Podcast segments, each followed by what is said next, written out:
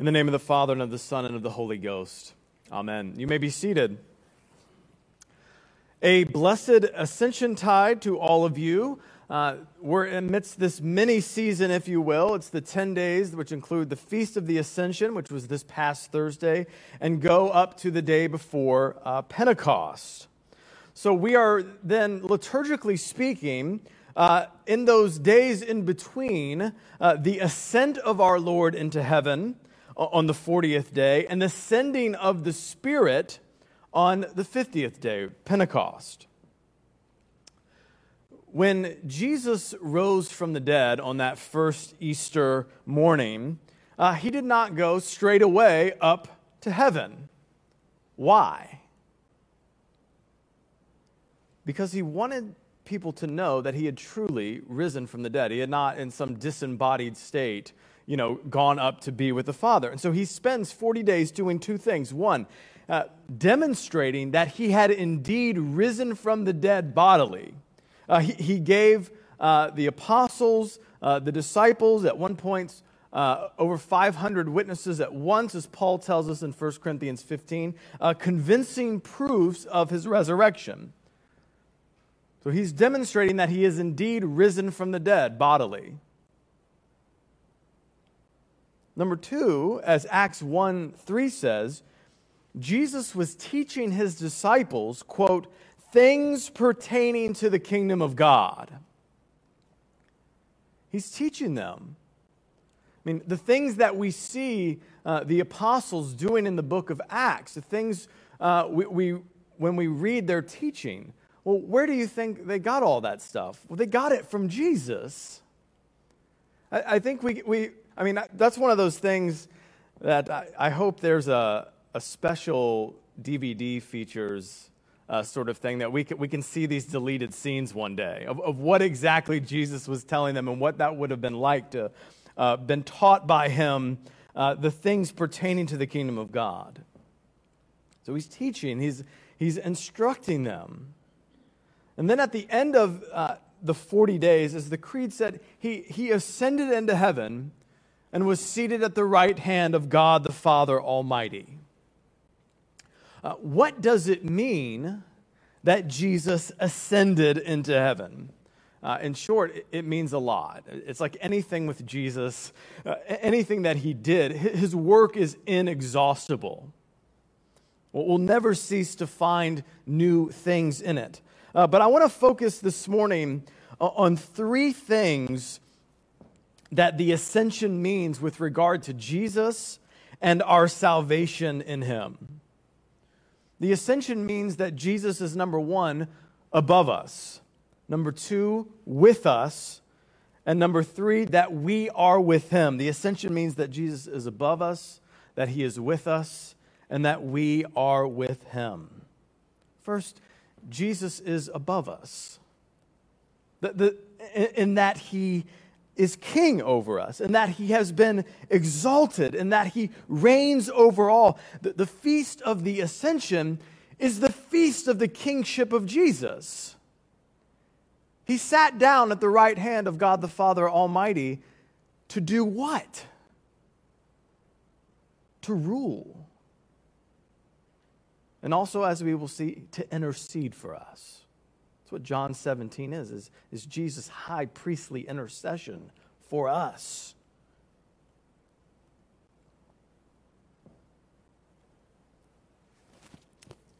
And I think the ascension is so important. The doctrine of the ascension is, is, so important for us in our day and age because the doctrine of the ascension means that, that Jesus Christ is King of kings and Lord of lords, that he reigns over heaven and earth now, at present, not just in some ethereal realm, not just at some, di- at some distant point in the future.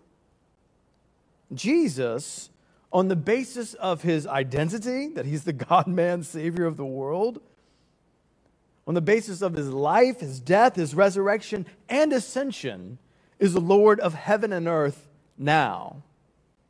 The ascension, then, is this accession to Christ's throne of glory. It's also a, vindication. that Jesus is indeed the Messiah, that he is indeed the Son of God, that he is indeed the Savior of the world. St. Paul writes this in Ephesians 1 that the Father seated Christ at, quote, his right hand in the heavenly places, far above all rule and authority and power and dominion, and above every name that is named, not only in this age, but also in the one to come. And he put all things under his feet and gave him as head over all things to the church, which is his body, the fullness of him who fills all in all. The fullness of him who fills all in all. So Jesus is above us, he is our king. He has ascended into heaven, but he's also with us. This is a part of the doctrine of the ascension, and it seems, it seems counterintuitive that Jesus going from earth to heaven is in part the doctrine of his ongoing presence with us. But think about John 16. Jesus says something to his disciples that, that again, it, it seems counterintuitive. It, it, seems at first read uh, sort of strange.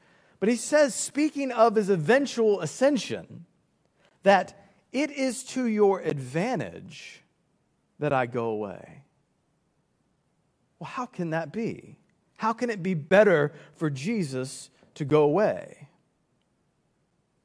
It's that what happens in the ascension is that Jesus' local absence, that he's not in one particular place at one particular time, it means his, it, it means his universal presence by the Holy Spirit in the church. Jesus' local absence means his universal presence by the Holy Spirit in the church. Jesus said, Lo, I am with you always, even to the end of the age. And he is with us by the Spirit in the church. Jesus is present on earth because the church is present on earth. And the church is the mystical body of Jesus. The church is the temple, the dwelling place of the Holy Spirit. And where God dwells, heaven is. That's what a temple is it's a dwelling place for God. So, Jesus, I know we, we, we never put this on a theology exam. We would know it would be wrong to say it, but sometimes we, li- we live as if and, and we get discouraged and downtrodden as if Jesus ascended into heaven and said, Good luck. Here's the scriptures. Here, here's, here's some principles to live by. You know, do your best. Well, that's a really sort of deistic vision of, of our Lord. That he's off on some long journey and we're left to fend for ourselves. But, but no, he's, He's, he's present in heaven, and his presence can be not just in one place at one time, but because of the ministry of the Holy Spirit and on account of the mystery of the church, he is with us. The ascension means that Jesus is above us, that he is with us, and that we are with him. That we are with him and that we can be with him forevermore. The, the ascension is essential for our salvation, and it's directly linked with the incarnation. It's really been, it's been said that the ascension is the completion of the incarnation because the Word became flesh. That is, God became man. He united a complete human nature unto himself. And Jesus, this is important to to remember that Jesus, after the resurrection, that, that union that he created, him taking up, again, a complete human nature, that taking humanity unto himself, that that union is, is forever, that it's eternal. He does not cast off his humanity. Jesus forever will look as the lamb the, the, as though he was slain. He will bear, as he did to Thomas and the disciples, forever the marks of his victory.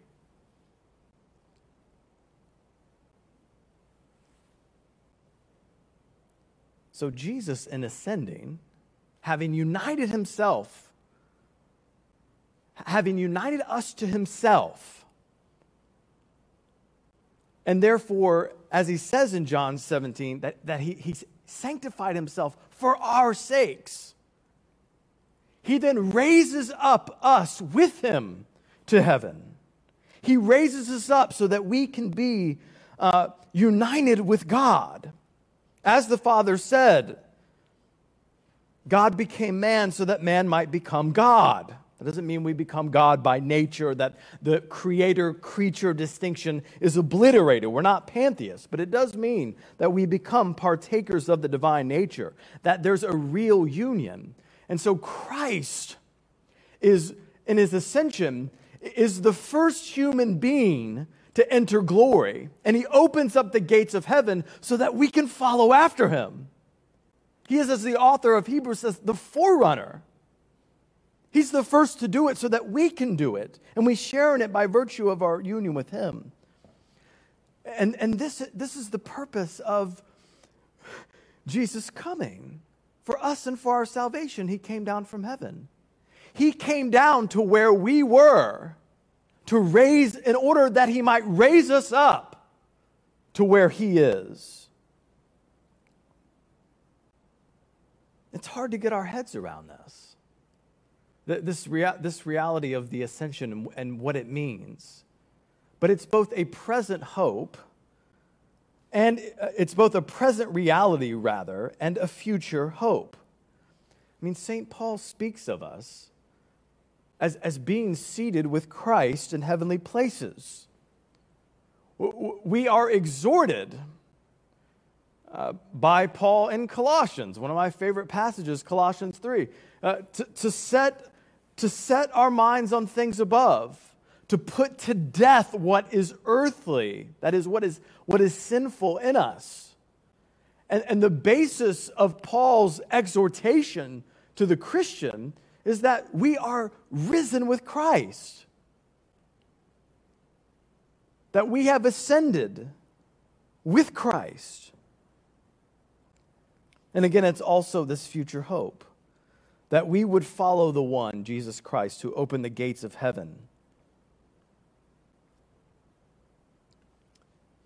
Jesus said to his disciples, I go to prepare a place for you, that where I am, you may also be.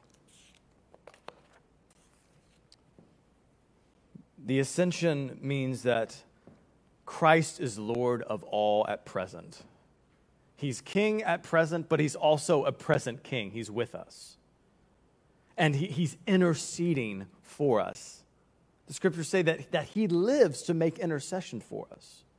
And, and, and he's, he's presenting before the Father, he, he's pleading his precious blood. He, he's, he's offering and, and, presenting the one oblation of himself once offered, which we participate uh, every time we participate in every time we come to the altar.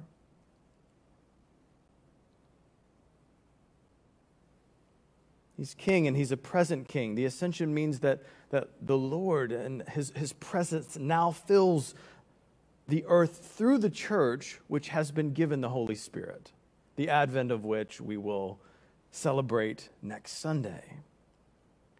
The ascension means that we have been raised up to heaven now, participating mystically and sacramentally in the life of heaven, in preparation for and in hope of the day when we will see God face to face.